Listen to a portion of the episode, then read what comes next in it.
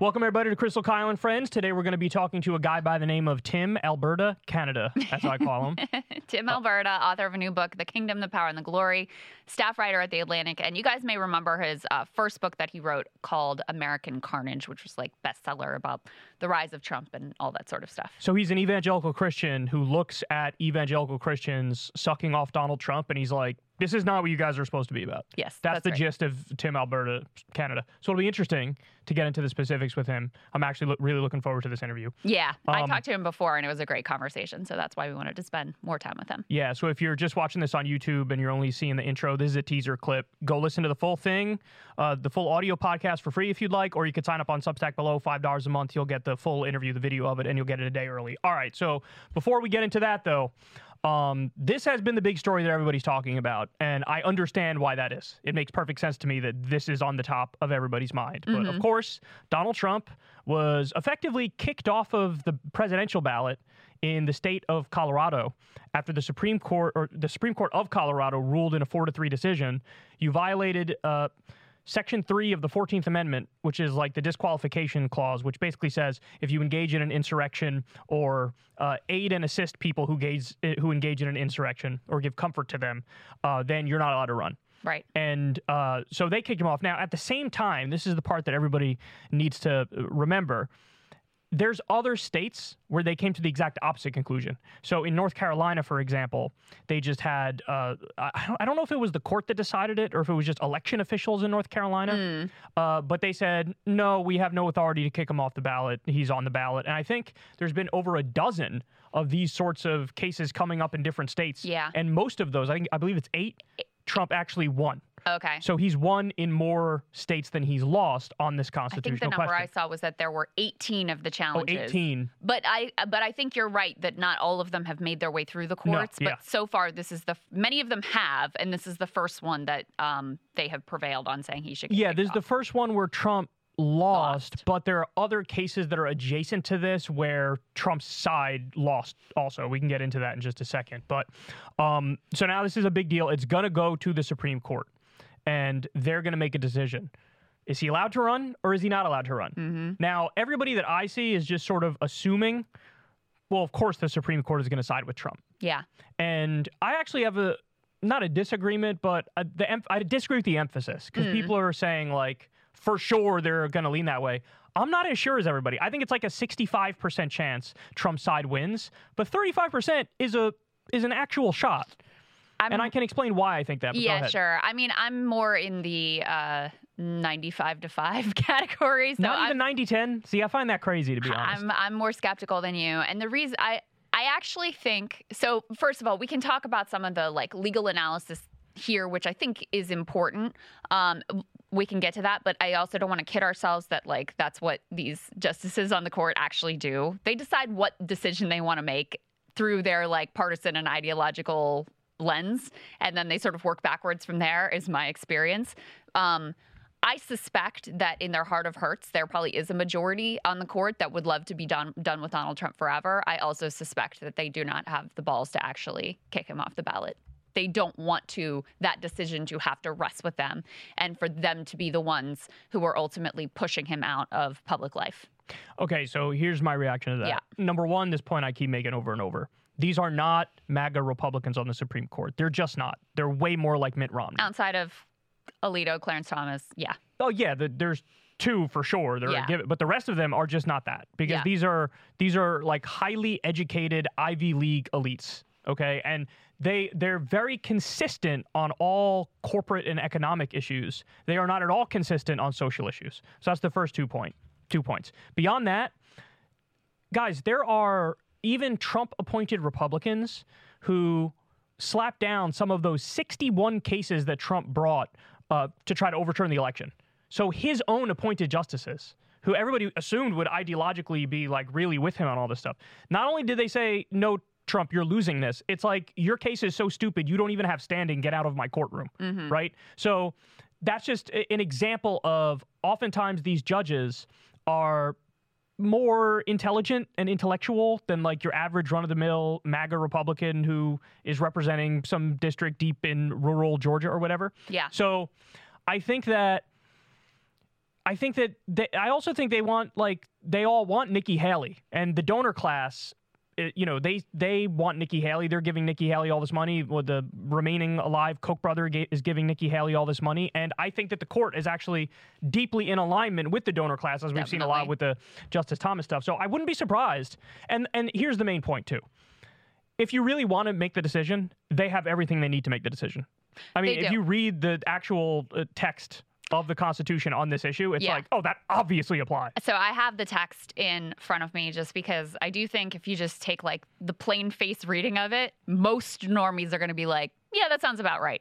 So, and they are saying that. We'll get to that in a minute. They say, no person shall hold any office, civil or military, under the United States who, having previously taken an oath as an officer of the United States to support the Constitution of the United States, shall have engaged in insurrection or rebellion against the same or given aid or comfort to the enemies thereof. Very simple to understand, and I think most people overwhelmingly feel like January 6th is appropriately classified as an insurrection. Clearly, all those people who stormed the Capitol and were like, 1776, we're doing this thing, they were there at the behest of Donald Trump. The presidency, most people would say, is in office of the United States. Although a lower court in Colorado said the opposite. They were like, no, he did commit an insurrection, but the presidency is not in office, so this doesn't apply. Okay, that's literally the dumbest ruling I've ever heard. But I do think, and we'll talk about this, the poll that just came out in a moment, just like the normie reading of that, based on commonly understood definitions and language, you go like, yeah, that actually kind of fits to a T. Yeah, and the other point that I find very interesting is there is some precedent in adjacent cases which may have surprising results for people. So there was a New Mexico official who was removed from office simply because he was at January 6th.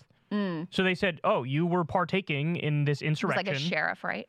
I originally thought it was a sheriff, but actually I don't. It was like ultimately a county supervisor or something like that. Yeah. And then, but there's also, this is one example. I believe there's actually another example too, but I was looking for it the other night when this decision came out and I couldn't find the details of it. But I remember covering another. So there's at least two examples of a court saying you partook in insurrection and this violates the Constitution. You can't hold any elected office. And so they kicked him out. So in other words, the Supreme Court has enough there if they want to. So I guess the thing that's been frustrating me is when people pretend, like, in a very glib and smug way, they act like, well, there's nothing here.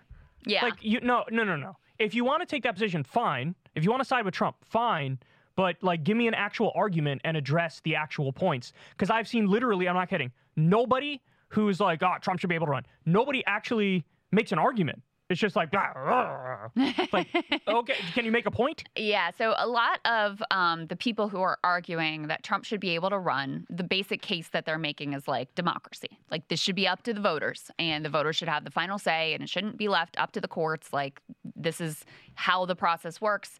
Trump should be able to run, and people should be able to decide for themselves whether they think he should be president of the United States again. That, to me, is not taking, like, there's no legal argument there. The real argument that's being made there, in my opinion, is just you don't think that this section of the 14th Amendment should exist. You don't think that there should be any circumstances where a candidate is kicked off the ballot for committing an insurrection or rebellion. You just disagree with this whole idea, which, I mean, that's fine. That's a legitimate position you could take. It's not a position I agree with, though, because I think that the state has an interest in being able to bar from office people who have directly attacked or tried to undermine the state. So I think it's entirely reasonable, appropriate, and good that we have that in the Constitution, and then it becomes a matter of applying it. And granted, I think it's tricky. There's very little precedent here. There's really nothing on the books in terms of, okay, what is the technical definition of an insurrection? And importantly, who gets to decide? Because that's one of the legal questions here, too, is does a state court get to look at this text of the Constitution, decide what's an insurrection, and then apply it? Or does someone have to be found guilty in a court of law? Does there have to be an act of Congress that is passed in order to determine this or that thing was an insurrection and now this actually applies? That's all left, like, we don't know. We don't have answers to any of those questions. So the way this court interpreted it is kind of honestly like the normie way, like, okay, here's the definition of an insurrection. I'm looking at, this is the Merriam-Webster definition, an act or instance of revolting against civil authority or an established government. Check. That sure sounds like it fits. Did Donald Trump engage in or give aid and comfort to someone who was engaged in insurrection? I think it'd be pretty hard to deny that that wasn't the case. So they're like, all right, so it meets all the criteria. And by the way, obviously the presidency is an office of the United States. So there we go. But you know, that's why we have a Supreme Court to take this up and lay out, okay, here are the guidelines. Here's what it does mean. Here's what the process is supposed to do. But like I said, I think most of the people who are having a reaction against this, they really don't care about the legal analysis. They just seem to be opposed entirely to the idea that should even be a provision in the Constitution at all. Okay, but here's the problem with that. These same people should be screaming from the rooftops to repeal our term limits that we have on the president, because that is by definition undemocratic. Yeah. You're saying you're not allowed to vote for this person a third time. Or like the age limit or the, you know, they this one I agree with, but the natural born citizen limit. Yeah. And so it's like, all right, well then be consistent. But it's they only invoke it in this instance. And I think you're Trump. Right. The argument that they're implying is, well, you know, this shouldn't even be in the Constitution. And it's like, I want to hear you actually address like the points, right? So the best argument I've heard on the other side is, he hasn't been convicted of insurrection yet. And in fact, he wasn't even charged with insurrection, whether it be in the Georgia cases or from Jack Smith. And I genuinely think that's a fair point. But the reaction to that is like, but we can also just let the Supreme Court decide now if indeed it was an insurrection, right? Yeah. Like this is like people, oh my God, there's been no due process. This is the due process, right? Like we are watching the due process unfold. Right. And by the way, all these people, it's funny because they seem to think or say, oh, well, the Supreme Court's obviously going to side with Trump. But then they melt down over it anyway, and they're like, this shouldn't even be a case. And I don't understand that. If it's going to be a slam dunk, then isn't it just like rubbing it in everybody's face? Say Trump was right, Trump was right. Right. Then it's like, all right, well, relax. You're going to get your way. So, it's the same thing with the 91 criminal charges also, the stuff around election subversion where they tried to overturn the election and the fake elector scheme. And it's like, Trump is still saying to this day that the election was stolen from him. Right. And it's like, okay, you're literally going to get your day in court multiple times in Georgia and in D.C. with the federal case to say, told you I'm right. Look, it's stolen. Here's all my evidence I'm presenting. We all know that's not going to happen because the election wasn't stolen from him, right? And so on this one, again, I think he's likely to win it. But at the same time, I think it'll be more interesting and maybe even closer. Like I heard Sagar say to you the other day, oh, it's either going to be 9-0 or like 7-2. I wouldn't be surprised if it's closer than that. Yeah. I wouldn't be surprised if it's closer than that. I have no idea. I don't want to wait. But I mean, it's like I said, to me, the controlling principle is the cowardice of the court, which is why I think it's very, very, very likely that they strike this down because they just aren't willing to insert themselves this directly into history. And also given, I mean, this shouldn't be a factor, but I'm sure they'll be thinking in the back of their heads and Trump is going to play this up and already is playing this up, this idea that country's a tinderbox and they're going to freak out. I mean, the Trumpist movement has basically turned themselves into like terrorists holding everybody hostage, that everyone's terrified of like pissing them off. He's lighting the match and he's like, the country's on fire. It's like, you're lighting the fucking match. Right. But that threat, you know, looms large in the minds of many of these people. So that's why I feel like it is very unlikely to succeed at this point. But now let me give everybody the numbers because this is really interesting. This is interesting. So it's a new poll from YouGov. Among all U.S. adults, what percentage approve of the Colorado Supreme Court ruling? 54%. Only 35% disapprove of the Colorado ruling. Interesting. So a majority of the country says, yeah, kick him off the ballot. Yeah. And he can't go on the ballot. Points. Now I'll give you the deeper breakdown here. Democrats, 84% support kicking him off the ballot. Only 8% oppose. Independents, 48% support kicking him off the ballot. Only 35% oppose.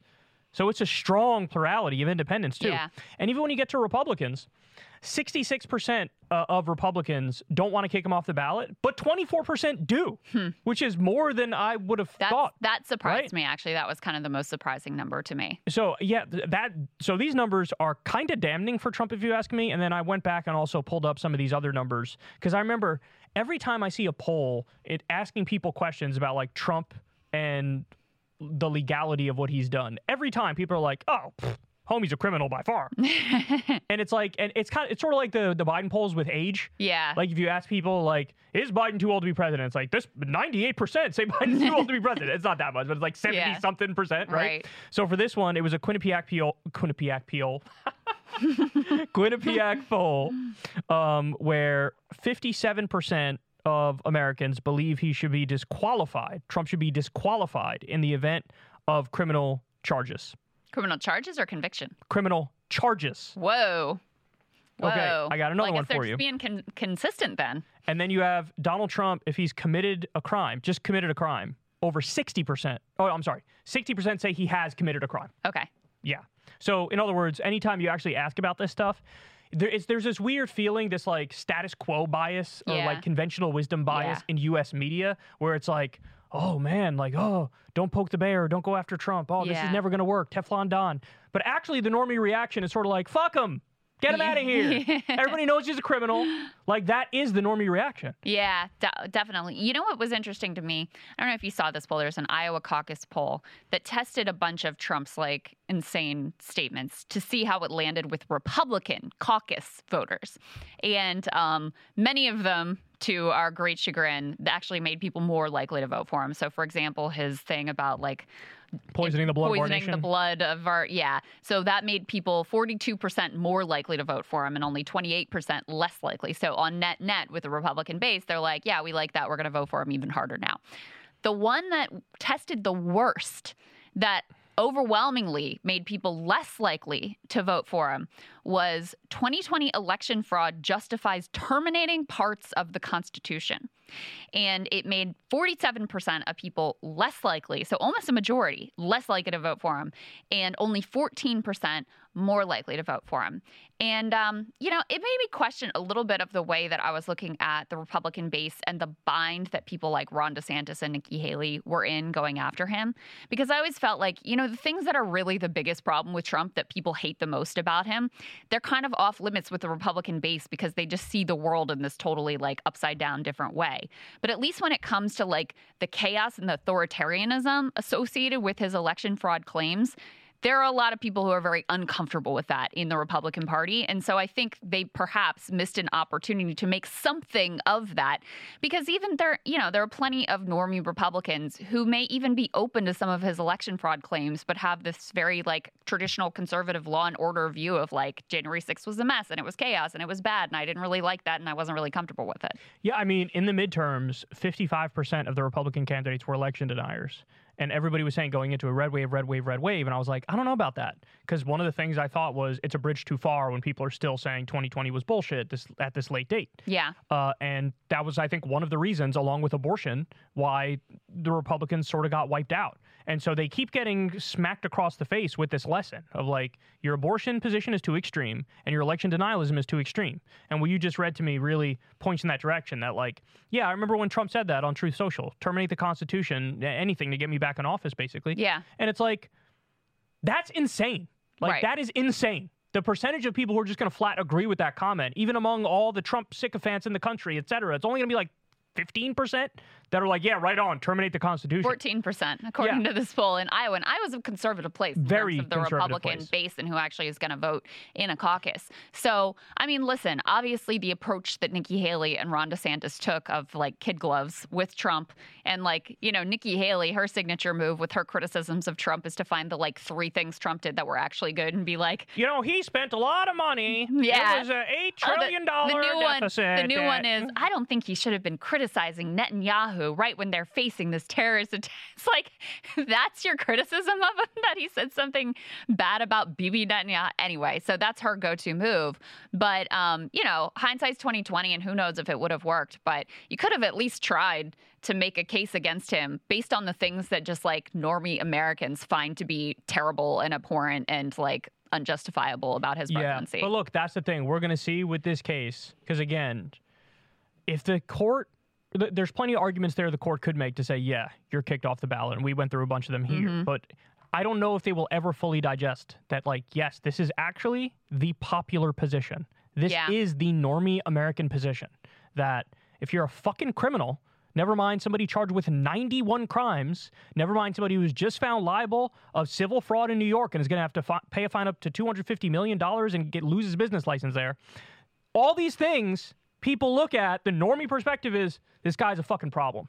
Yeah. And so if you wanna off him as a result of that, hey, listen. Look, I'll say this: it's the least bad scenario moving forward. How about we do this if we're concerned about the democratic process. Let's do a nationwide ballot initiative. Let's put it to the voters, have them vote on this discrete question and see how it comes out, whether they want them on the ballot or not. You got the Republicans now saying maybe we'll start kicking Joe Biden off the ballot in our states. Oh no, that would be so terrible. Everybody's like, oh boy, yeah.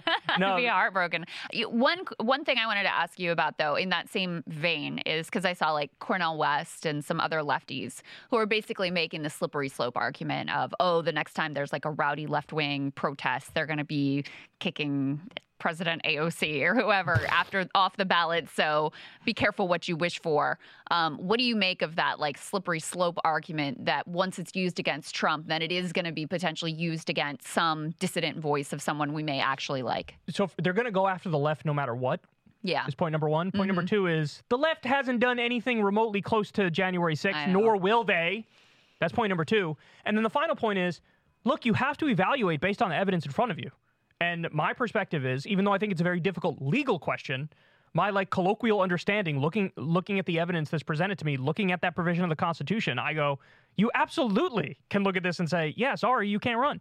If a New Mexico elected official is not allowed to hold his position because he was just at January 6th, what about the guy who led the charge? What about the guy who was directly involved with the planning? What about the guys who were sending back and forth to each other? Here is our fraudulent elector plan. Here's our fake elector memo. This will be illegal vote counting if we do it. Well, don't use those words. This email will maybe become public at some point. When you go through all the specifics, it's very clear. He, not only did he want it to happen, he was the ringleader in many respects. He gave a speech right before saying, march to the Capitol, got to be strong, got to take your country back with strength. I hope Mike Pence does the right thing. I hope he does the right thing. And then when he didn't, quote, do the right thing and the crowd was chanting, hang Mike Pence, there was reporting that he was like, well, maybe he deserves it. He deserves it because he didn't do the right thing by overturning the will of the people and doing a full authoritarian takeover, a coup in this country. Yeah. So I look at all the facts and it's like, look, you can have those conversations about like, well, what about this scenario? What about that scenario? What if we extrapolate it? What if we switch the positions, et cetera? All those, it's fair from an intellectual perspective, it's fair to do. But the most important thing from a legal perspective is you have to deal with the law and the facts of the case directly in front of you. And if you do that in this instance, there absolutely is a strong argument to say, sorry, he's off the ballot, he's not going to run again. Yeah. Whether or not that position is going to win out is a separate conversation because, again, it is an overwhelmingly conservative Supreme Court. They might be scared, like you say, of the consequences of invoking themselves directly. But look, in the past, they did it in the 2000 election, but it was actually stealing. We're not afraid of stealing an election and making history and whatever in 2000. I'll just say, go ahead. I'm sorry. Just final point is if Trump is removed, then the Republicans are going to win the election. I'm serious. If Trump is removed, you're either going to get Nikki Haley or Ron DeSantis, and then they will and mark my words, they will definitely beat Joe Biden. Definitely. So that is maybe a pretty powerful incentive for the Supreme Court. I just one thing on the slippery slope thing. I do get kind of frustrated with these arguments because they always result in like pretending like people don't have a brain and can never see the difference between X and Y event. Like anyone who was there alive on January 6th watching the media coverage knew, and even Republicans knew on that day. Now they're sounding a different tone, but they knew on the day, like, this is different. This is really bad. This is something we have not seen before in our lifetimes.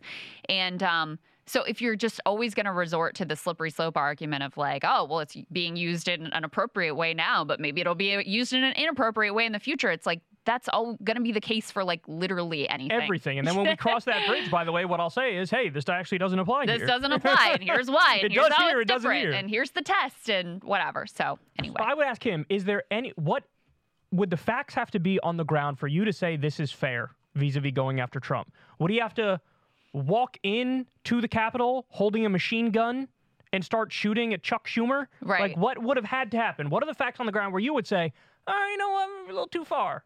Right. Maybe a little bit too far. Because I got news for you. No matter how extreme he went, he would still be leading in the Republican primary.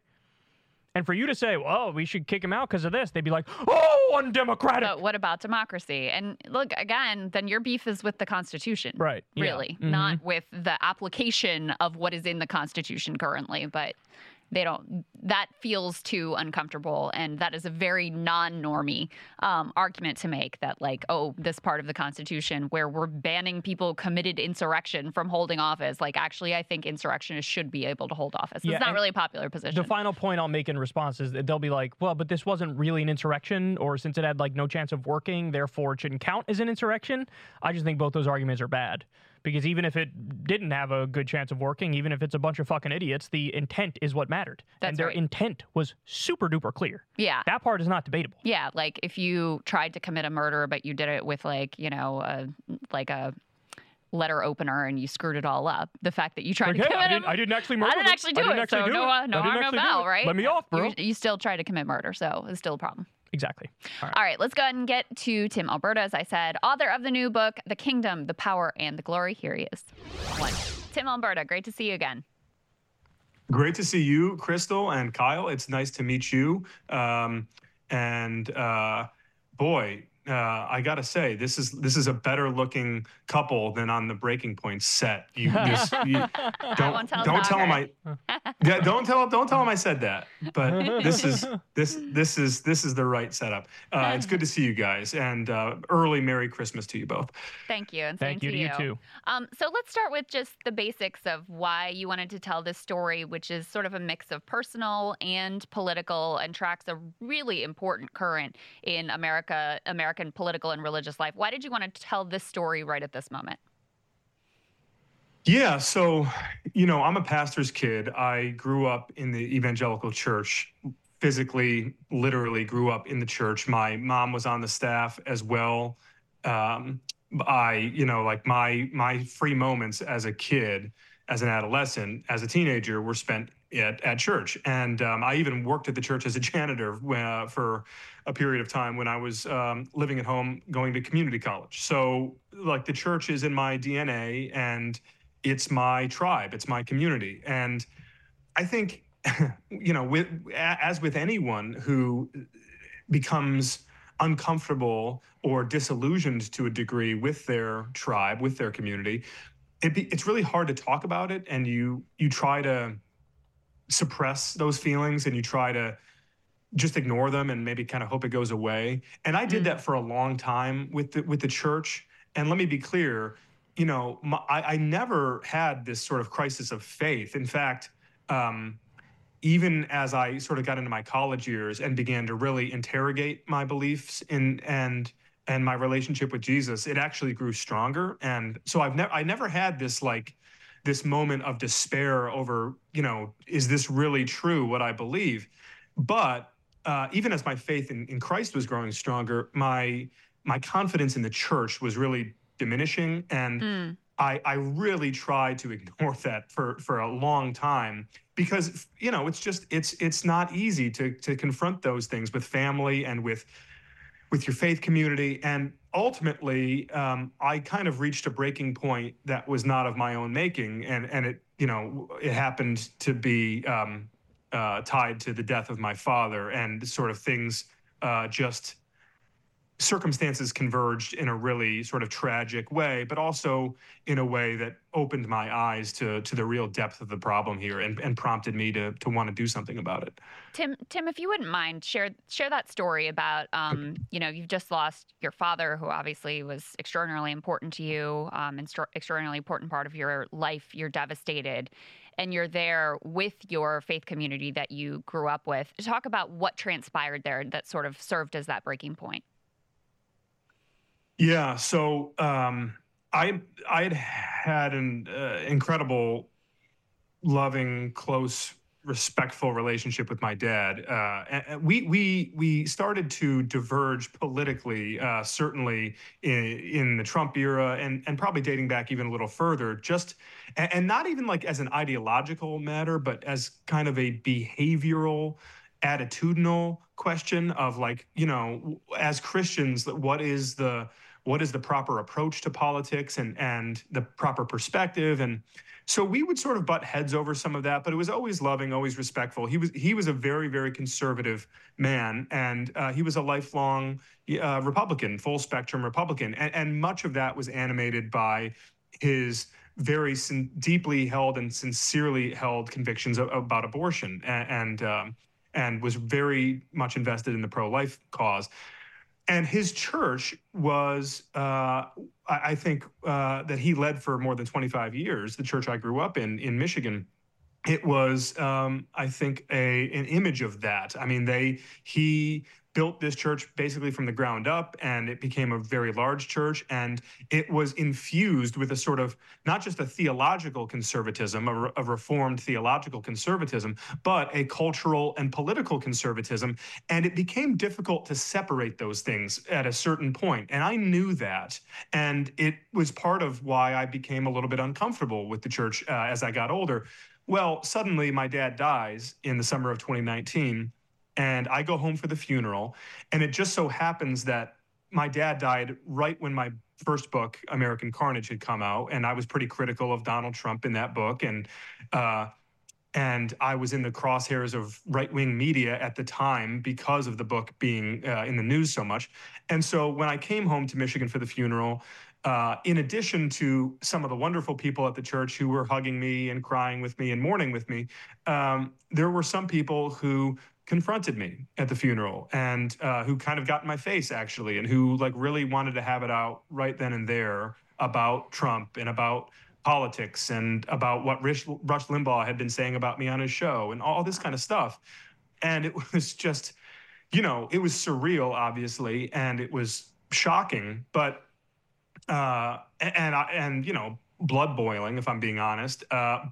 But I think it was also really clarifying in a way that helped me to understand, as I said earlier, like the depth of the problem here. And I could no longer, Crystal, I could no longer treat it as some abstract crisis. It was now very close to home. It was very concrete and almost felt threatening in a way that it hadn't before, I guess, because really I'm looking at it thinking, if they can treat me this way, you know, the pastor's son, someone they've known since I was 5 years old at this church, they know who I am, they know what I believe. If they can treat me this way, then how are they treating the outside world? How are they treating people who, they're supposed to, you know, their neighbors who they're supposed to be loving?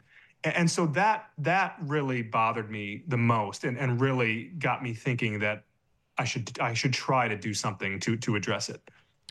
So that's an incredible story. What would you say your reaction was to the evangelical Christian right fully embracing Trump and Trumpism? Do you view it as like a contradiction to their stated beliefs, or is it just like, you know, a logical consequence of the roots of evangelical Christianity? Well, I think you examine the arc of the relationship and look at its evolution to try to make sense of you know, why it happened in the first place and then what it's become now. You know, it's easy to forget, but if you go back to 2015 when Trump launched his campaign, I was covering it as closely as anyone, and specifically covering the nexus of the conservative movement and the evangelical movement in its attempts to coalesce around one of the Republican candidates in 2015 into 2016. And Trump was a punchline for the evangelical community. I mean, almost all of the major evangelical influencers were supporting Ted Cruz or Marco Rubio. A couple of them were supporting Jeb Bush. There were a few supporting John Kasich. Like, nobody was really supporting Donald Trump, with one or two exceptions, like Robert Jeffress from the, you know, the big megachurch in Dallas, First Baptist. He was supporting Trump, but there were very few others. Jerry Falwell Jr. eventually came on board right before the Iowa caucuses. And then Trump sort of gained some steam, obviously, as it became clear that he was going to be the nominee. But even then, in the summer of 2016, as he had locked up the nomination, he still had a lot of work to do to bring reluctant evangelicals on board. He, in fact, had to, you know, in addition to putting Mike Pence on the ticket and releasing the list of Supreme Court nominees who would be pro-life, he actually convened this big meeting in New York City with 500 or 600 evangelical leaders. And I was there at the meeting, and I was talking to all these people. And most of them were still deeply skeptical of Trump. And I think what ultimately got them across the finish line and got them to vote for him in November of 2016 was this idea of a transactional relationship that, look, we don't trust this guy. He's not one of us. We don't approve of his behavior and his rhetoric and his lifestyle. But, you know, the alternative is Hillary Clinton, and the alternative is 3 pro-choice Supreme Court nominees, and what if we just hold our nose and give this guy our votes in exchange for, conservative policies and pro-life policies, and maybe, just maybe, we can survive this terrible binary choice. That was really the mindset of much of the evangelical movement in 2016. But Kyle, you fast forward 8 years and you think about where we are now, and we're living in a completely different world. I mean, you can't overstate how dramatically the mindset has shifted, and how that relationship, which was once this uneasy alliance, has now become this cult-like attachment to Trump. And I think in some sense it's shocking, and in another sense it's like not surprising at all, because if you think about, your question was like, if you really examine the foundations and the roots of the evangelical movement in America to understand how a lot of these people view politics, how they view culture, I think at the center of it, there's a certain moral panic that's been there for 50 years at least, dating back to Roe v. Wade, dating back to taking prayer out of public schools, dating back to the pornography culture exploding and the drug culture running rampant, and this idea that Christianity was in the crosshairs and that the secular leftists were coming for the church and that it was just a matter of time and that Christians better be ready for that day. Well, they think that it's here now. I mean, a lot of them do. They think that this is like a moment of Armageddon in American life, and that the forces of good versus evil are meeting on the political battlefield, and that Trump is their warrior. He's their protector. He's almost this mercenary figure who, sure, he doesn't necessarily believe the things they believe, but that almost makes him stronger. It's almost his superpower. And you just can't overstate how strange that relationship is, but also how strong it makes the bond, because the more crazy, hateful things that Trump says and the more criminal legal trouble he gets into, the stronger he becomes in many ways, because again, people who have a persecution complex, they look at him and they say, well, see, he's being persecuted because they're trying to get to us. Trump is just standing in the way. And in fact, that's the very rhetoric that he uses. So sorry, that's a long answer to your question, but I think understanding how this has come full circle now, it's totally fascinating. And frankly, I think it's unprecedented in the sweep of American politics. Why is it that certain issues seem to really gin up the evangelical base, but other issues, which arguably there's just as much biblical textual support for, if not more, don't really seem to energize evangelicals? So in other words, what I'm saying is, like, you could just as easily focus on the passages in the Bible that talk about, like, doing good by the poor. You could just as easily talk about Jesus's, like, very clear pacifism and use that for an anti-war message. But that doesn't really gin up the support. I mean, another example is, like, there's parts of the Bible where they say eating shellfish is an abomination. There's no mass movement of evangelical Christians trying to ban Red Lobster, right? So I'm a little confused. Not yet. I'm a little confused as to why, because to me, as an outsider, what it looks like to me is the church maybe not started out as something different, but now it's almost become like a religion around Republican politics. Well, look, let me just say, I think in many ways you just answered your own question, because you're right. Look, can you imagine a presidential candidate getting up on the stump in front of an audience and of conservative Republican voters and saying, "Blessed are the poor, blessed are those who mourn, blessed are the meek, blessed are the peacemakers"? The Sermon on the Mount would not exactly mobilize the masses of voters, right? And so your question, why is there this selective application of biblical teaching? I talk about this in the book. Like, if you are a political professional, whether you are a Republican or a Democrat, by the way, you recognize that the number one motivator in campaigns is fear, right? Fear drives people to the polls. for all the hope and change messaging of Barack Obama in 2008, you know, he beat Mitt Romney back in 2012 and secured a second term by making sure that Americans were terrified of Mitt Romney, this, you know, this blood-sucking venture capitalist who is going to, you know, shut down your businesses and leave you poor and destitute. I mean, fear works in politics. And the problem, of course, in this in a religious context, and specifically in a Christian context, is that fear is antithetical to faith. Fear and faith are polar opposites. If you think about the story of Peter, Jesus's right-hand disciple, calling out when he sees Jesus walking on the water, and he says, "Lord, if that really is you, command me to come out to you." And Jesus says, "Come." And Peter starts walking out to him. And everybody's like, "Whoa, is this actually happening? Like, is Peter really walking on the water?"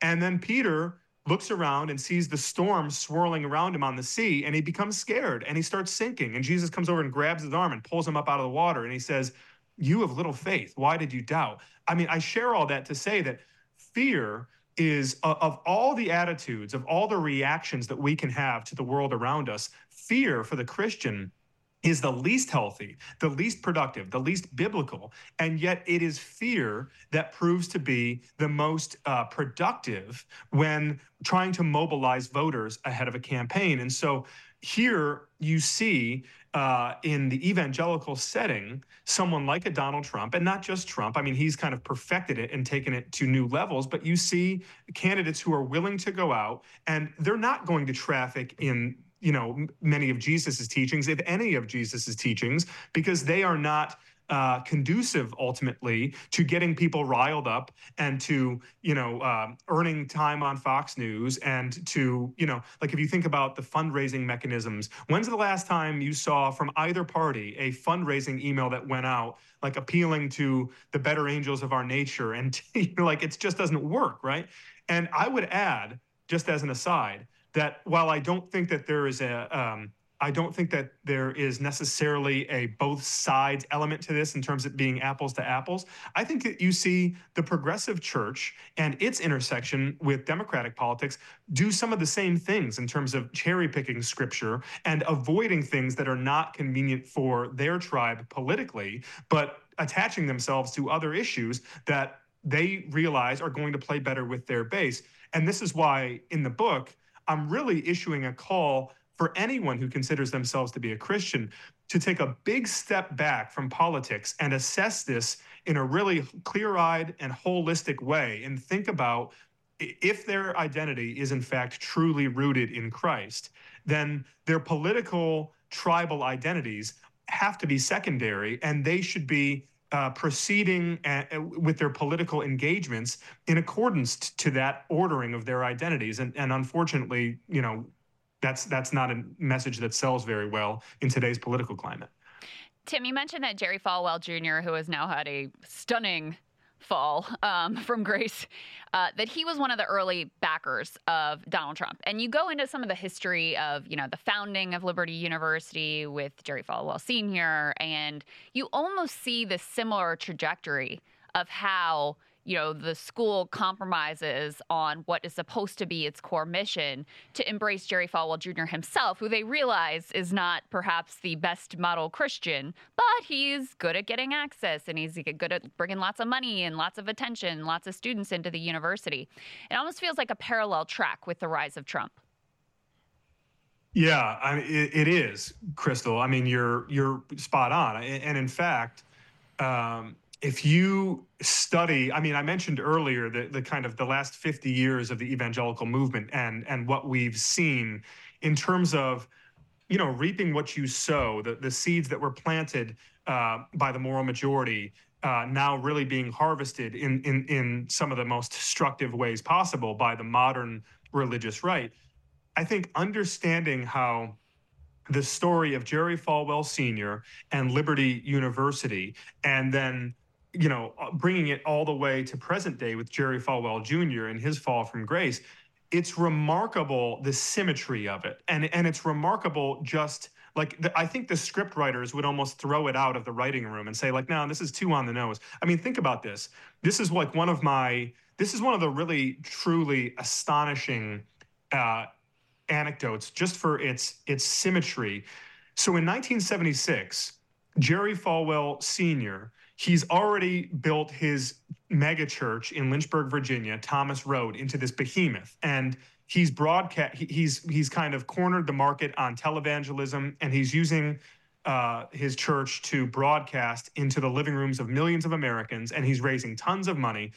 And then he recognizes that he really needs a parallel institution as like a cultural stronghold. So he builds this small Baptist college he renames it Liberty University.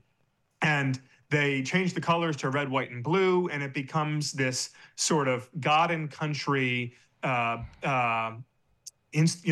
of rock star institution that starts touring the country and working with Republican causes and raising a lot of money. And the school gets bigger and bigger and becomes known as this, really this fortress of kind of conservative evangelical culture warrior standing. And what's so interesting is that as Falwell Sr. is in the middle of this building program, which of course then he adds as the third cog in his machine, the moral majority, as Falwell Sr. is in the middle of building out this empire, he picks on Jimmy Carter. As Kyle mentioned earlier, Jimmy Carter in 1976, of all people.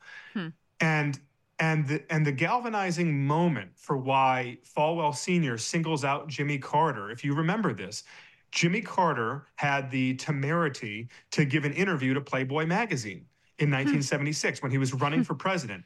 And he admitted in that interview that he suffered with, that he dealt with lust in his heart. And Falwell Sr. just pounced on this and said, we cannot allow someone who is seeking the nation's highest office to exhibit this level of moral depravity, like giving an interview to this smut magazine. Like, how dare he, right? That became like a real rallying cry for Falwell Sr. and for the moral majority. So that's in 1976, right? Fast forward 50 years, 2016. I told you earlier about this meeting in New York where Donald Trump in the summer of 2016 was trying to seal the deal and bring on board a lot of these reluctant evangelicals. Well, who was like the keynote speaker for him? Who was the big name that Trump brought in? It was Jerry Falwell Jr. And Falwell Jr. gets up on stage. He vouches for Trump's character. He compares him to King David and other biblical heroes who are like flawed men, but that God is going to use them for his purposes, right? And then the two of them, they go back to Trump Tower after that event for a celebration. And as they celebrate, Falwell Jr. and his wife, they gather with Trump in his office and they take a picture, the three of them, with their thumbs up. And what is hanging on the wall right behind them? A framed Playboy magazine with Donald Trump on the cover, right? It's too perfect. So think about that. Think about that 50-year trajectory, right? And how it just speaks volumes about the sort of moral relativism and this idea that, well, did they believe it then, or do they just not believe it now? Was it always hypocritical? Was it always opportunistic? Or was there a genuine shift in priorities? And I think that those are complicated questions to try and unwind. But really, what I try to emphasize in the book is that when you look at liberty and you understand how Jerry Falwell Sr. and some of these other leaders were preying on the insecurities, preying on the fears, preying on the anxieties of the kind of everyday unwitting evangelical voter around America, they built that into a business model. And now what you see today is Trump tapping into that with allies like Ralph Reed and Robert Jeffress and others, where they have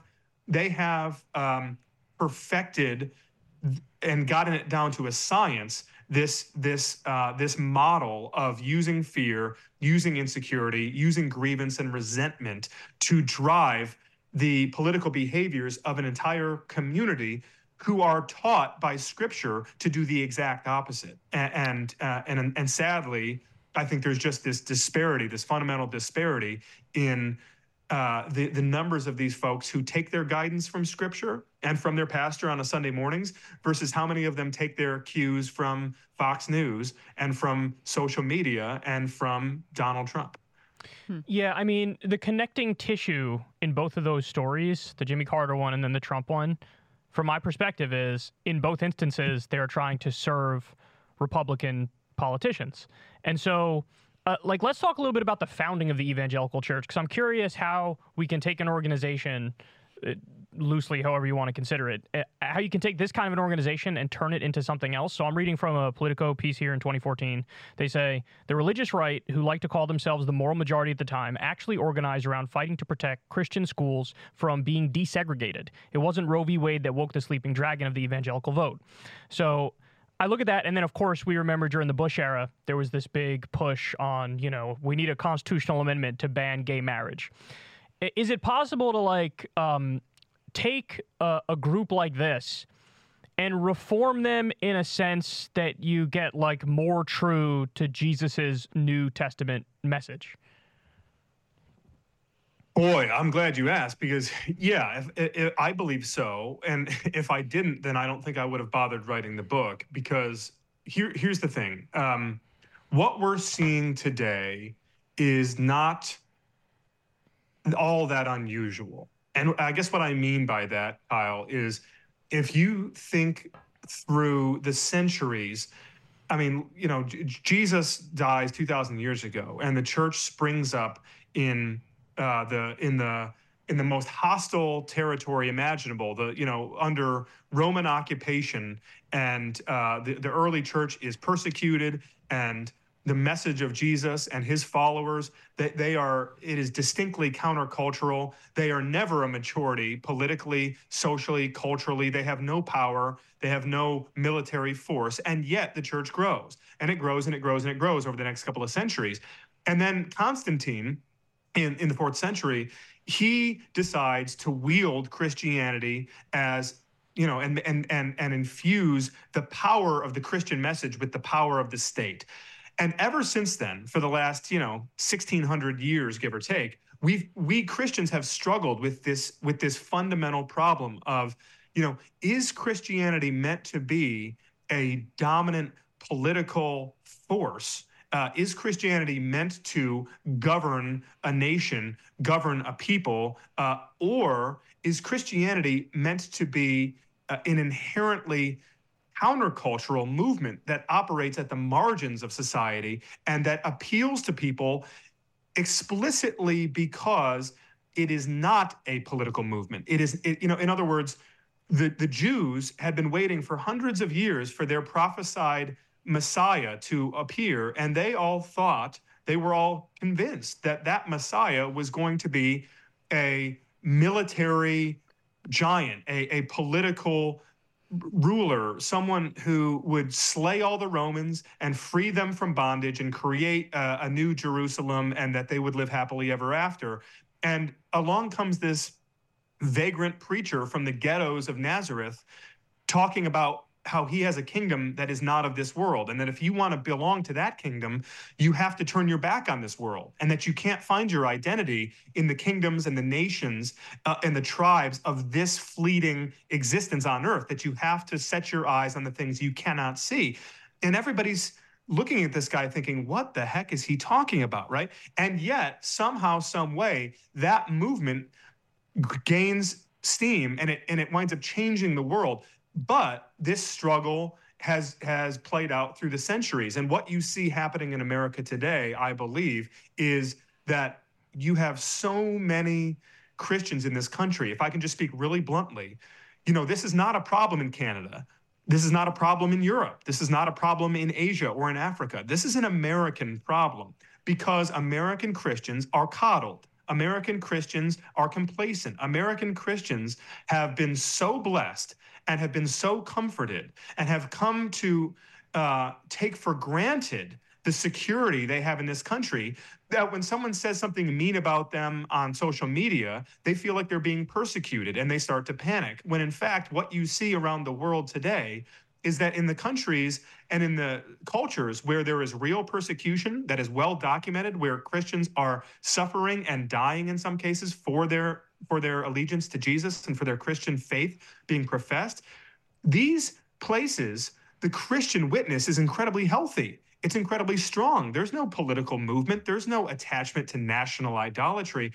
So what you see in the American context is, I think, in I think a big part of the reason that we're living through this crisis in the church is because we struggle so mightily to compartmentalize our national identity and our political tribal identity from our religious identity. And that's just not a problem that people have faced in a lot of other cultures in our modern era. But because of our superpower imperial American status, it is a unique struggle for us. But I do believe, and I think the irony in my statement in saying this, I do believe that as Christianity enters a minority status, as America continues to secularize and as the church becomes less and less of a dominant cultural force, I actually think that that is probably the healthiest thing that can happen to the body of believers. I think that embracing that minority status, embracing the idea of existing on the margins once again, embracing this challenge to know our own weakness and to find our strength only in Christ and not in political rulers, I think that that's the best thing that could happen to us in many ways.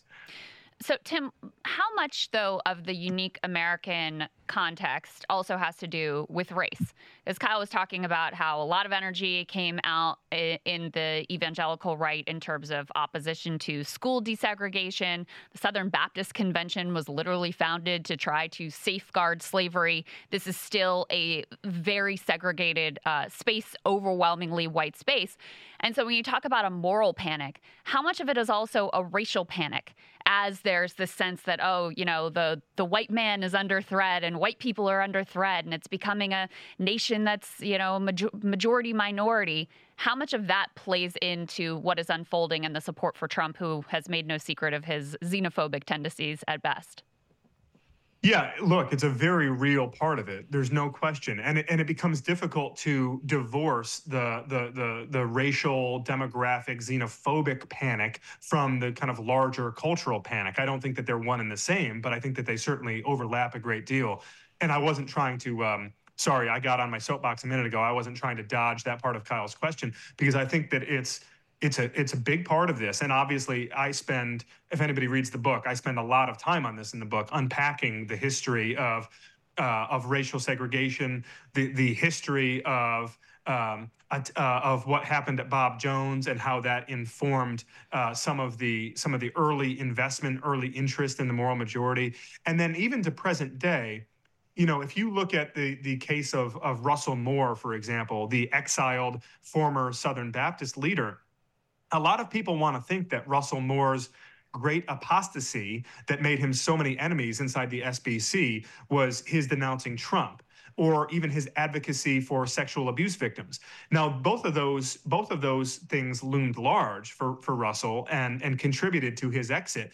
But I think that arguably the biggest piece of the crusade that wound up forming against him and this campaign of like psychological warfare, where he was really just treated abhorrently by his brothers, in so-called brothers inside the SBC, was his advocacy for racial reconciliation and for a reckoning on the question of race inside the SBC, which, as you point out, Crystal, was formed as an explicitly pro-slavery entity back in the 19th century. A lot of people don't know this history, but the SBC was formed because the mainline Baptist tradition was increasingly vocal about the abolitionist cause. And so the SBC was born as an offshoot movement to try to preserve the institution of slavery. And that question of race has loomed as a... like this storm cloud over the SBC for the past 100 and whatever, 60, 70 years. And, you know, what you see today with the disaffiliation, the dismembership of many SBC churches over the last few years, much of that does owe to some just kind of fundamental cultural clashes, with race being at the center of it, because you have many SBC churches that are thoroughly integrated and multiracial, and some of them are led by Black pastors, where, you know, Black pastors, Black parishioners at these churches they're conservative on theological issues, on many cultural issues and political issues, but And so you'll see them nodding their head along when there's a discussion about abortion or a discussion about sexuality and sexual ethics. Like, you know, there's large, you know, widespread agreement.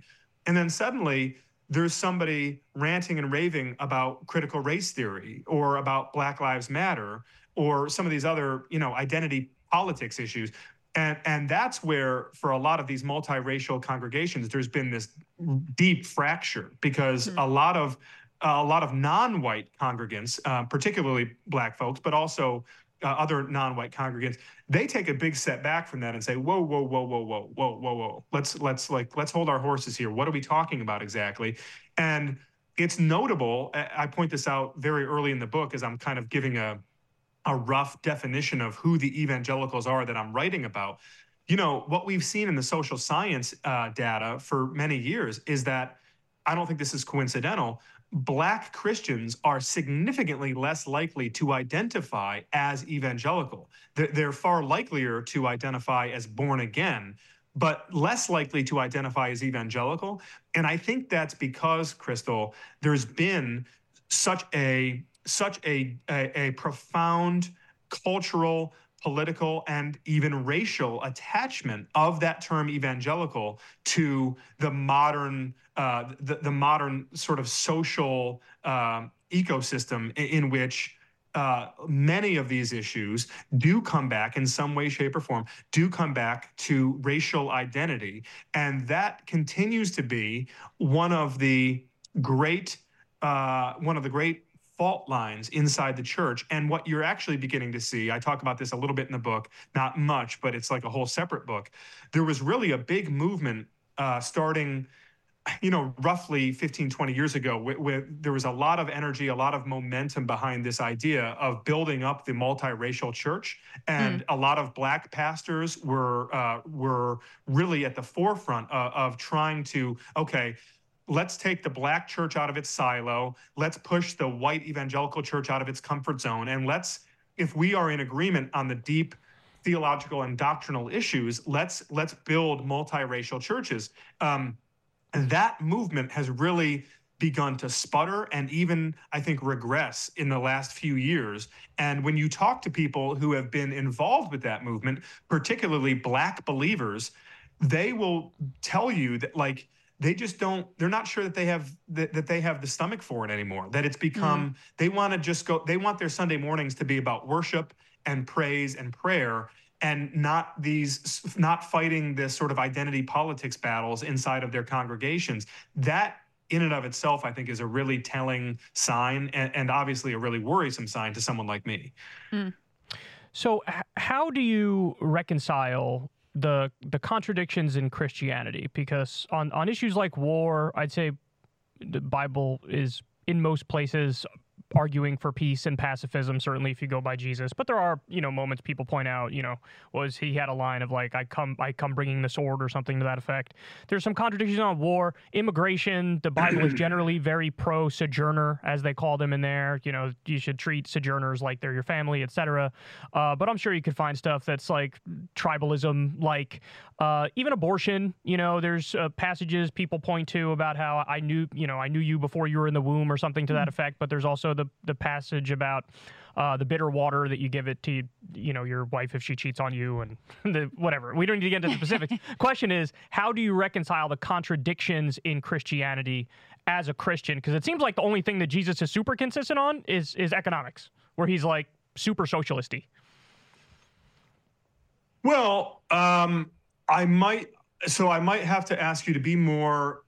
When you say the contradictions within Christianity, I thought what you were going to say is, how do you reconcile the contradictions of the teachings of Christ with the actions of Christ's followers? That's fertile territory for us to dig into. But on the questions of the contradictions within Christianity, or your argument that Christ is really only consistent on economics, I mean, I would disagree vehemently with that, because I think, in fact, even you mentioned Jesus saying that, you know, he will bring the sword.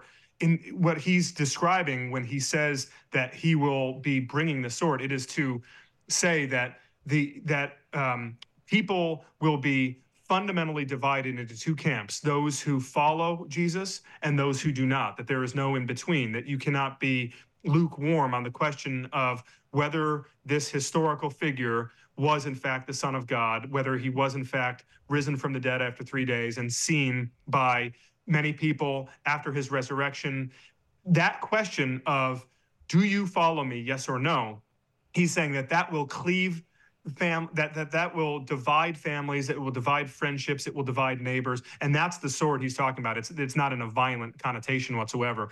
I think that the teachings of Jesus throughout the Gospels, and then in the epistles of Paul and Peter and others throughout the balance of the New Testament, are remarkably consistent in their teachings on everything from the question of, like, how are we to treat the people around us, right? Not just our family and our friends and our neighbors. We are to love them, of course, but we are to pray for our enemies and for those who persecute us. And we are to love them and show them an abounding grace and mercy and goodness. In fact, part of what makes the persecution complex in the American evangelical movement so vexing is the fact that when you look at the origins of the early church, you look at Christians being crucified and burned at the stake and fed to lions and living under real persecution and brutal oppression from the governing entities of the age in the first through fourth centuries. What you see is these early Christians responding in ways that make no sense whatsoever. They are penning letters talking about how they're praying for their captors, how they're praying for the people who are brutalizing them. And those actions are all a direct result of the teachings of Christ, which consistently preach time and time again to turn the other cheek, to love your neighbor as much as you love yourself, and warnings against becoming beholden to the nations and the kingdoms of this world. In several of the Gospels, we're introduced to Jesus in many ways, in a profound personal sense. We're introduced to Jesus during his temptation in the wilderness, when Satan takes him up to the top of a high mountain and in a moment of time shows him all the kingdoms of the world. And he says, I will give you power over all these kingdoms and all of the glory that comes with it if you will just bow a knee to me and worship me. And Jesus says to him, "Get behind me, Satan. You have fixed your eyes on the things of this world and not on the things of man." And he says to him even more explicitly, he says, "Only the Lord shall thou worship." And what I think is important, the reason I'm sharing that is that temptation Jesus faced in the wilderness 2,000 years ago is exactly the temptation that Christians face today. It is this very basic idea of, I will give you power, I will give you influence, I will give you fame, I will give you wealth, I will give you all the glory of this world if you will just bow down to this false god of America, this false god of political power, this false god of ruling the country and imposing your Judeo-Christian value set on the unbelievers and owning the libs, right? If you can have all of those things if you forget about the kingdom of heaven. And it's binary, right? That is the consistent teaching of Christ. He talks throughout the Gospels about this idea of a kingdom of heaven. And he doesn't talk about it like it's some abstract entity, this make-believe, feel-good, fuzzy, warm place. No, he talks about it like it's a real place, a physical community, a nation, if you will. And he says, if you want to have that kingdom, if you want to be a part of that kingdom and find your citizenship in that kingdom, then you have to leave everything else behind. You have to be willing to die to this world in order that you might live with me in that kingdom in the next. And that is not ambiguous. There's nothing equivocal about it. And so, sorry that I'm preaching at you here, Kyle, but I reject the notion that there are inconsistencies in the Christian message. I think what Jesus teaches is very straightforward. I think the great inconsistency is the application in the modern culture and the unwillingness of so many followers of Jesus, professing followers of Jesus, to actually live the way that he taught us to live. I mean, certainly you'd agree, though, that there are contradictions between the Old and New Testament, and when those come up, of course, you abide by the New Testament, ideas?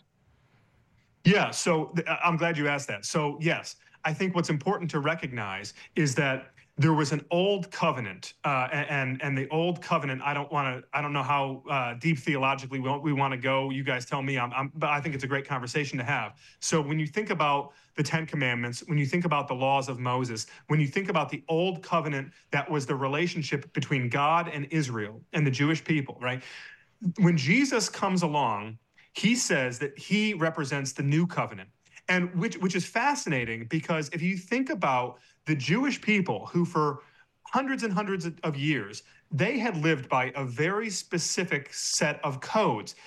You know, they worshiped, the Sabbath was Saturday, and they didn't eat pork or other foods. They did not interact or even talk with or even look at people of different ethnic tribal identities, right? There were these strict rules by which they had to live their lives. And all of a sudden, after this vagrant preacher is hung on a tree by the Roman Empire, and then he is allegedly spotted 3 days later by scores of people who say that they've seen him rise and that his tomb is empty, all of a sudden, these people who had been living this way for hundreds and hundreds of years, everything changes instantly. They start worshiping on Sunday instead of Saturday. They start eating pork and all these other foods that were banned. They start referring to these enemy ethnic tribes in their region, people who they've been at war with forever. They start referring to them as brothers and sisters, and hugging them and eating with them and worshiping with them.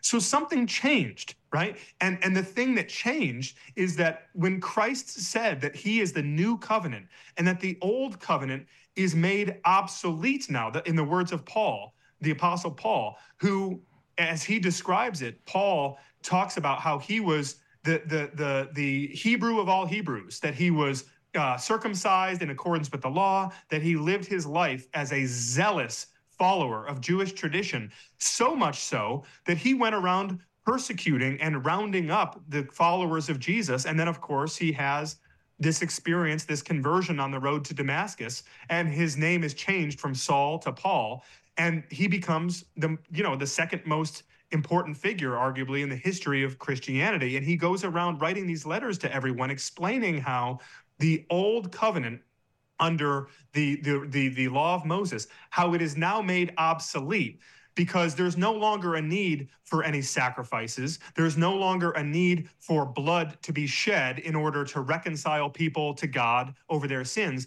The perfect lamb has been sacrificed in order that the brokenness and the sinfulness of all humanity may now be atoned for. In other words, Jesus is the sacrifice, and because he has been sacrificed, he is the new covenant. His blood has redeemed all of mankind, and so we no longer need to live by the Mosaic law. We no longer need to live under the old covenant, because we are now, not just us Jews, but also us Gentiles, we are now one giant, multi-ethnic, big, messy family, all under this new covenant of Christ and his teachings. And I think understanding that distinction is important to reconciling what you read in the Old Testament versus what you read in the New Testament. Well, and one thing you point out in the book is that politicians on the right like to use the Old Testament a lot more than they quote from the New Testament, which is kind of telling in and of itself.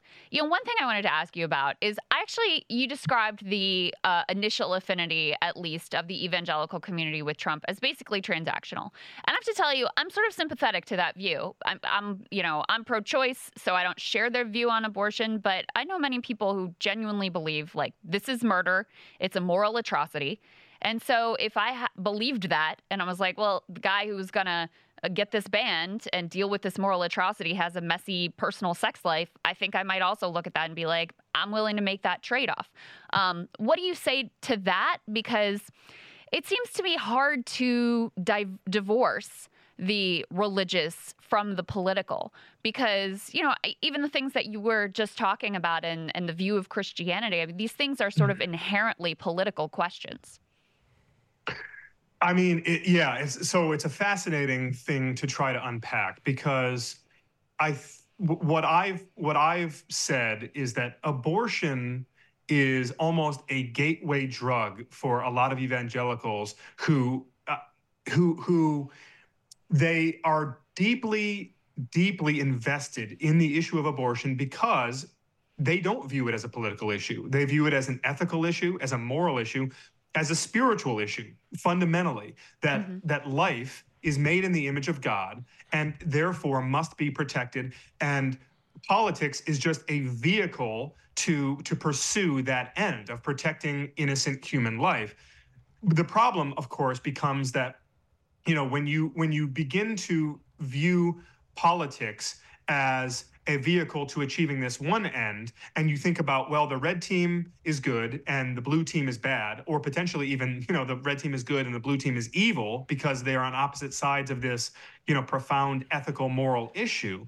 Well, suddenly you start to, you know, when I say that it's a gateway drug, suddenly you start to become like a reactionary partisan on all of these other things that are not moral and ethical issues, you know, tax rates and all of these other, wars and. I mean, I would argue those are moral and ethical issues. Yeah. I just think the Christian teaching goes in the opposite direction of what they were raised by the Republican Party, typically. Well, and refugees and immigrants and poverty programs, right? Like, this is where the inconsistency and when I'm calling for a more holistic approach to politics, this is exactly the point, right? Is that if you are a dutiful, you know, disciple, and if you are trying to honestly apply the teachings of Christ across the political spectrum, then you can't be a member of one party or the other. You can't be beholden to one tribe or the other. It's impossible. I think the question of abortion is a really confounding one because it is so central to the political identity of many evangelicals who, as you point out, Crystal, and I point this out repeatedly in the book, I know people who have spent decades giving every spare dollar and every spare moment of their lives to the pro-life cause, right? These are people who are incredibly sincere and earnest in their beliefs. And I think that we should treat their political behaviors differently than we treat the political behaviors of people who are essentially using abortion as a means to an end politically, who are trying to weaponize the issue to galvanize people, because really there's a whole set of sort of sub-issues that they're much more invested in advancing as a partisan agenda. What becomes difficult, and to the point that you're raising about Trump and the transactional relationship, is, well, look, if you believe to your core that life is made in the image of God and that this is the most important issue to you politically, then you are going to be prone to holding your nose potentially and voting for someone who you think might violate your beliefs on other issues. But if you are prioritizing abortion as more important than the others, then sure, you're going to enter into this transactional relationship with Donald Trump. What is now interesting is that this is the first post Roe v. Wade presidential election in this country, and you're going to have millions of these single-issue voters, people who held their nose for Trump once or maybe even twice and voted for him because of the dynamic that you and I have just been describing. They're now going to be in uncharted territory in 2024 because the issue is effectively defederalized. You can no longer mobilize people with this idea that, well, the Supreme Court is hanging in the balance and therefore abortion law in America is up for grabs and we have to vote at the presidential level, even if it means voting for this person who we can't stand otherwise. No, I mean, actually, abortion law is now thrown back to the states. And I think that there's really an open question for the fervent, sincere, single-issue pro-life voter. Okay, now what do they do? Are they going to leave the top of the ticket blank? Are they going to vote third party? Are they just going to stay home altogether because they can't justify voting for Donald Trump, but they also can't justify voting for Joe Biden because of his pro-choice position? I mean, that is a really complex and fascinating question. And let's be clear, if Trump loses, if the Republican Party loses any meaningful share of these people, like even 2 or 3% of those people, like that would probably be enough to keep him from winning mathematically. I mean, he cannot sustain any meaningful defection of those voters. So I think the question of abortion now moving forward, not just in this next election, but in presidential elections to come, is going to be a wild card in ways that we haven't seen in the recent past. I think the goalposts, I mean, this is what I think will happen. I think the goalpost just moves. So, like, it was, we need to overturn Roe versus Wade. That's the, you know, the North Star on this issue. And then it became immediately after that, well, we got that. What's next? And then the conversation is a national abortion ban.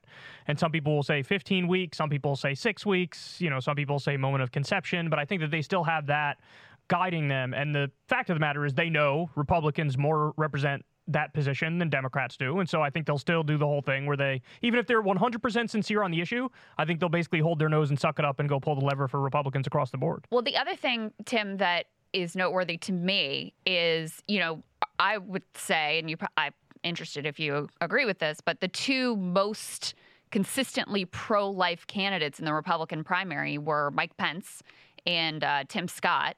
Both of them have already dropped out because they were not polling well. And, you know, back to this bizarre relationship with Donald Trump. I mean, Mike Pence, he was brought on the ticket to try to make sure evangelicals stay in line, you know, and he was incredibly important to keeping people on board after the Access Hollywood tape, et cetera. And that and putting out the list of the Supreme Court justices. Yet by the end of the term, you have Trump supporters at the Capitol calling for Mike Pence to be hanged. And him, like I said, having to drop out of the Republican primary because he has minimal support.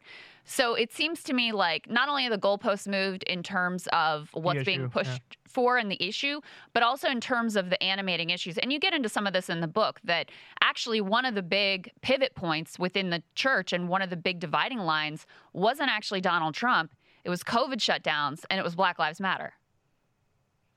I'm really glad that you raised this point, because I think the conversation would be incomplete without addressing the ways in which Trump has changed just at a really basic level, changed the expectations, changed the mindset of many of these evangelical voters. And what I mean by that is, you know, Mike Pence and Tim Scott, one of the things that they share in common is that they are evangelical Christians and that they preach a certain restraint, a certain civility, a decency. I mean, Mike Pence was going around giving his stump speech basically saying, you know, I can achieve all these same conservative policies, but I can also preach, you know, loving your neighbor and reconciliation and trying to bring this country back together, right? Tim Scott hitting on a lot of similar notes. And I was in the room with these guys when they would give those speeches, and people, it was crickets, right? Yeah. People, in other words, Trump has, I think, I write this in the book, and I'm really convinced of this. I think one of the enduring legacies of Trumpism is how he has reconditioned the evangelical world to demand a certain pugilism from their candidates. In other words, it's not enough. The policy outcomes are not enough anymore. You know, you have to be a brawler. You have to be bloodthirsty. You have to be belligerent and antagonistic. You have to be willing to wield the sword in ways that someone like Tim Scott or Mike Pence, they're just not willing to. And you know, let me close, if I can, on that specific question by saying this. I talked earlier and probably put you guys and your listeners to sleep for a minute by talking about the Constantinian age and this challenge of understanding historically this temptation that Christians have faced whenever they are in a place of fear, insecurity, in any given society or nation or culture, that they are tempted to turn to the power of the state, that they are tempted to turn to the sword, right? There's this fundamental binary for Christians. When you are afraid, when you feel threatened, do you turn to the sword or do you turn to the cross? And what I mean by that, And I'm borrowing from a pastor friend of mine in Arizona who I had a really rich conversation with recently on this very subject. When you think about Peter, who I mentioned earlier, Peter is sort of my hero in the New Testament outside of Jesus, obviously. Peter is kind of a roughneck, and he's kind of a wild child. And in the Garden of Gethsemane, when Jesus is arrested, Peter grabs his sword and attacks one of the officers and cuts off of his ear. And Jesus rebukes him, and he heals the man's ear. And he says to Peter, "Those who live by the sword will die by the sword." And what's so interesting is that same Peter, that same figure who reached for his sword when Jesus was being arrested because he was so afraid that their champion, their Messiah, was going to be crucified, right? That same Peter, shortly before he himself is executed by the state, he is writing letters to believers around the ancient world and telling them that I know that you're being persecuted. I know that you're being martyred. I know that you're going to be killed for your faith in many cases, but do not be afraid. And in fact, do not reach for the sword. Do not reach for the power of the state. Do not put your faith in political leaders or in military rulers to try to fight back against your oppressors. In fact, reach for the cross. And in your persecution, try to impress upon your enemies, try to impress upon the people who are persecuting you that the love of Jesus and that the sacrifice of Jesus on the cross is sufficient for them, just like it is sufficient for you. Show them grace, show them mercy, show them love, show them the redeeming power of Jesus. That is the only power that you need. So if I sound like I'm preaching again, it's because I'm a preacher's kid and it's in my genes. But there is this fundamental choice that Christians need to make. Do you reach for the sword or do you reach for the cross? I think in the American evangelical church, what you see in their attachment to Donald Trump, in their attachment to national political identity and tribalism, is consistently this inclination to reach for the sword, because that's what's going to protect us in our moment of insecurity. But the irony is that the thing that we find our ultimate security in, the thing that makes us strong, the thing that gives us the ultimate peace that surpasses all understanding, is in reaching for the cross.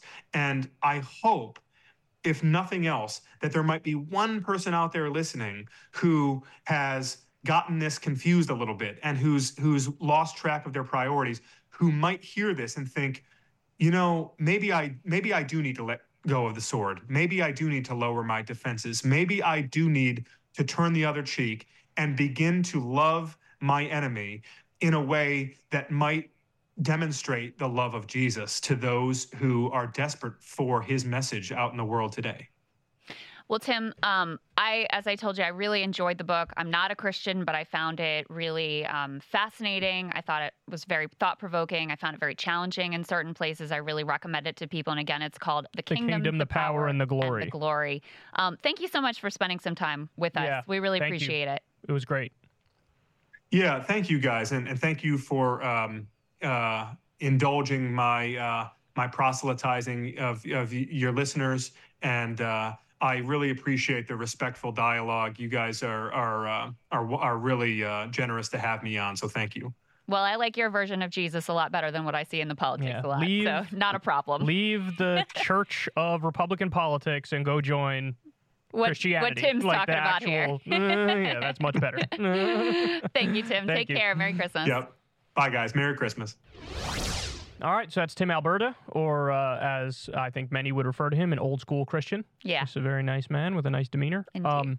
Lovely. So on, my main thesis on evangelicals is I don't know if it has become a cult of Republican politics, or I think what's more likely is it has always been a cult of Republican politics, and they put a veneer of Jesus over the top of it. Trump, I think, forced to the surface what has been a consistent strain. And Tim kind of grapples with this throughout the book of, you know, because Trump has such a contradiction in terms of his personal life and the marriages. Stormy Daniels and Karen McDougal and, yeah, right. Wall Street and debauchery. And it just made it much more clear that, like, oh, you only cared about that stuff with Clinton. Right. Because he was on the other team. He's a Democrat. And now that becomes just very transparent and very clear. And then the other thing is there's this tremendous sense of, like, victimhood among this group, right? You know, they feel like the culture is getting away from them and they feel like the demographics are getting away from them. And so it just creates this, anytime a group is convinced that they're under this like existential threat, you end up with some really unjustifiable behavior. Israel. So I think that's part of what's going on here as well. Did I say something? Yes, indeed. Well, so, that would be a whole other conversation to have with Tim. I didn't want to even open that can of worms. Yeah. Yeah, I'd be curious what he'd say on that. Yeah, well, because you talked about the contradictions in the Bible. There's also contradictions in, like, how do you apply the teachings of the Bible? Because on the one hand, you could be like, oh, the Jews are the chosen people, et cetera, and that is how many evangelicals end up siding aggressively with Israel, at least white evangelicals. Right. But on the other hand, you're like, the Bible could not possibly justify what is being done to Palestinians. Yeah. And by the way, Palestinian Christians 10,000 kids right now in 1 month. Like, that's like the Bible says that. Yes. Oh, man. What was I going to say? I never learned that passage. Yes. So it's become, and this, like, he did the thing at the end about, like, are you going to pick the cross or the sword? I view it a little bit differently. I don't even think these people are reaching for the sword. Trump is a uniquely American phenomenon that needs to be looked at outside of the context of religion. He's an American phenomenon. He's a showman. It's all about the charisma. It's all about the vibes. It's all about the frequency he taps into with Republican voters, where it's like, we got one. And you know how this works. They always act like, Hollywood, we hate Hollywood, bro. Forget Hollywood. And then the second they get any star on their side, they're like, yes, John Voight, you're amazing. John Voight's in the corner, like, dying half asleep. They're like, he's with us. He's with us. They've got, like, some random game. Like, what was the game show? There's some game show host. I think it was Pat Sajak. And there's like a couple game show hosts that are super conservative. Oh, really? And these guys are like, yes, Pat Sajak, yes! Trot him out at every RNC, whatever. And for them, look, that's what Reagan was, right? He was a star, and they became president. That's what Trump is. And so I view it more as, like, evangelical Christianity is a cult of Republican politics, and here you have the quintessential example of the perfect leader for them, where everything else falls by the wayside. Everything else falls by the wayside. Yeah. Because, you know, like, we were talking about abortion, and some people are sincerely like, you know, I view this not as a political issue. I view it as a moral issue, and that's why many Christians vote the way they vote or whatever. But you could say the exact same thing about, hey, opposing the Iraq war. It's not a political issue. It's a moral issue. And us Christians are galvanizing to try to end this barbarity in Iraq. And you could say it about cutting the social safety net, right? Republicans always want to cut the social safety net way more than Democrats do. Hey, it's not a political issue. It's a moral issue to make sure that kids have enough to eat in this country. But it never cuts in that direction. And the reason it never cuts in that direction is very simple, because evangelical Christianity is a cult of Republican politics. And there's other brands of Christianity that are not that. Right? Yeah. And so, you know, pick a better one. Like, the Catholicism, for example, is a split, like, almost exactly 50-50 between Republicans in the church and Democrats in the church. But they're not even the best example, because then you have, like, the Lutheran church, I believe, is significantly more to the left. The black church is significantly more to the left. So you have all these, and you know, his take on the Christianity thing, I'm not surprised by his answer, but as an outsider, I do, not only do I see contradictions between the Old and New Testament, I see contradictions from within the New Testament as well. Yeah. Not that I don't know the Bible as well as he does, but, you know, it's not that hard to come across contradictions even within the New Testament. I mean, one of the things, we interviewed Tim over on Breaking Points as well, and one of the things I talked with him about there is, you know, is this, like, cultural tribalism? Is that a bug or is that a feature of religion? Yeah. Because, I mean, look, people at their worst, they do devolve into these tribal identities. And if you layer on top of a tribal identity this religious justification that, like, God wants me to do this horrible thing or support this horrible person, that just supercharges whatever the tribal identity is. And so that's why these, you know, fervent, like, ideological religious beliefs can be so easily manipulated and so easily weaponized to do things that are unjustifiable. I mean, you just brought up Israel. Israel is a perfect example outside of the American context. Like, these Jewish settlers who are getting guns and murdering Palestinians and pushing them off their land, they think they are doing the work of God because of this supercharged religious identity. And so that's where, I mean, look, you know, we're not religious, so we have an outsider's perspective on this. And that's where any sort of like really fervent, dedicated, ideological type religious belief to me gets very dicey and can end up in ugly places really, really quickly. And even if you say from within the religious doctrine, this is a non-tribal thing, sometimes it doesn't fucking matter. People will be like, no, I am strident on this, and it is my identity. It's like, and but this is my identity. Yeah, so that's why you can see extremist Jewish settlers like you're talking about. Obviously, you could have extreme right-wing dominionist Christians want to have dominion over everything. They're very, very authoritarian. You see it within Hinduism with the Hindu nationalists. You could even see it among, I'm sure, there's Buddhist factions that are like, it's just, now it might be smaller numbers, etc., but they're still, as soon as you have something to base an identity around, of course, you can get into fanaticism. And I mean, that's what, honestly, what we're looking at with evangelical Christians. And I've written them off a long time ago, only for the fact that they've always at their core had something negative, whether it was the Moral Majority and trying to fight desegregation. I mean, that's insane. Fight gay rights like they did under the Bush era. These were the biggest supporters of the Iraq War, these people. And then now they've, built a cult around Donald Trump. And it's like, what am I supposed to say to that? You know, it's one thing to convince somebody who's off from you on a couple things here or there, but when somebody has consistently built an identity around every single thing, I have a hardline stance against you. It's like, okay, God bless, go ahead. Like, have fun. Yeah, well, I hadn't really thought through the piece we were talking about there with abortion that, I mean, yes, the goalposts have moved and now they want a national abortion ban. Of course. But also, Trump is not even close to being the most pro-life. I mean, he has not come out in support of a national abortion ban. Pence did. Like, Pence was right out there, and he placed the bet on, I'm going to be the most pro-life. And I think that's what the Republican base is going to respond to. Not like that anymore. Which comes back to my main thesis, which is what? Cult of personality and cult of religious politics. Cult of Republican politics. Yeah. That's what it's become. Yeah. I don't think you have any better evidence than that right there. Yeah, absolutely. So anyway, fascinating conversation. Like I said, I really did enjoy the book, whether you're a Christian or not a Christian or wherever you fall on the political spectrum. I think he has a lot there that you'll find fascinating, including some of this history of the church, which, pieces of which I didn't know. All right, guys, we love you. Everybody, have a Merry Christmas and Happy Holidays. And there will not be a show next week, but there will be one after that.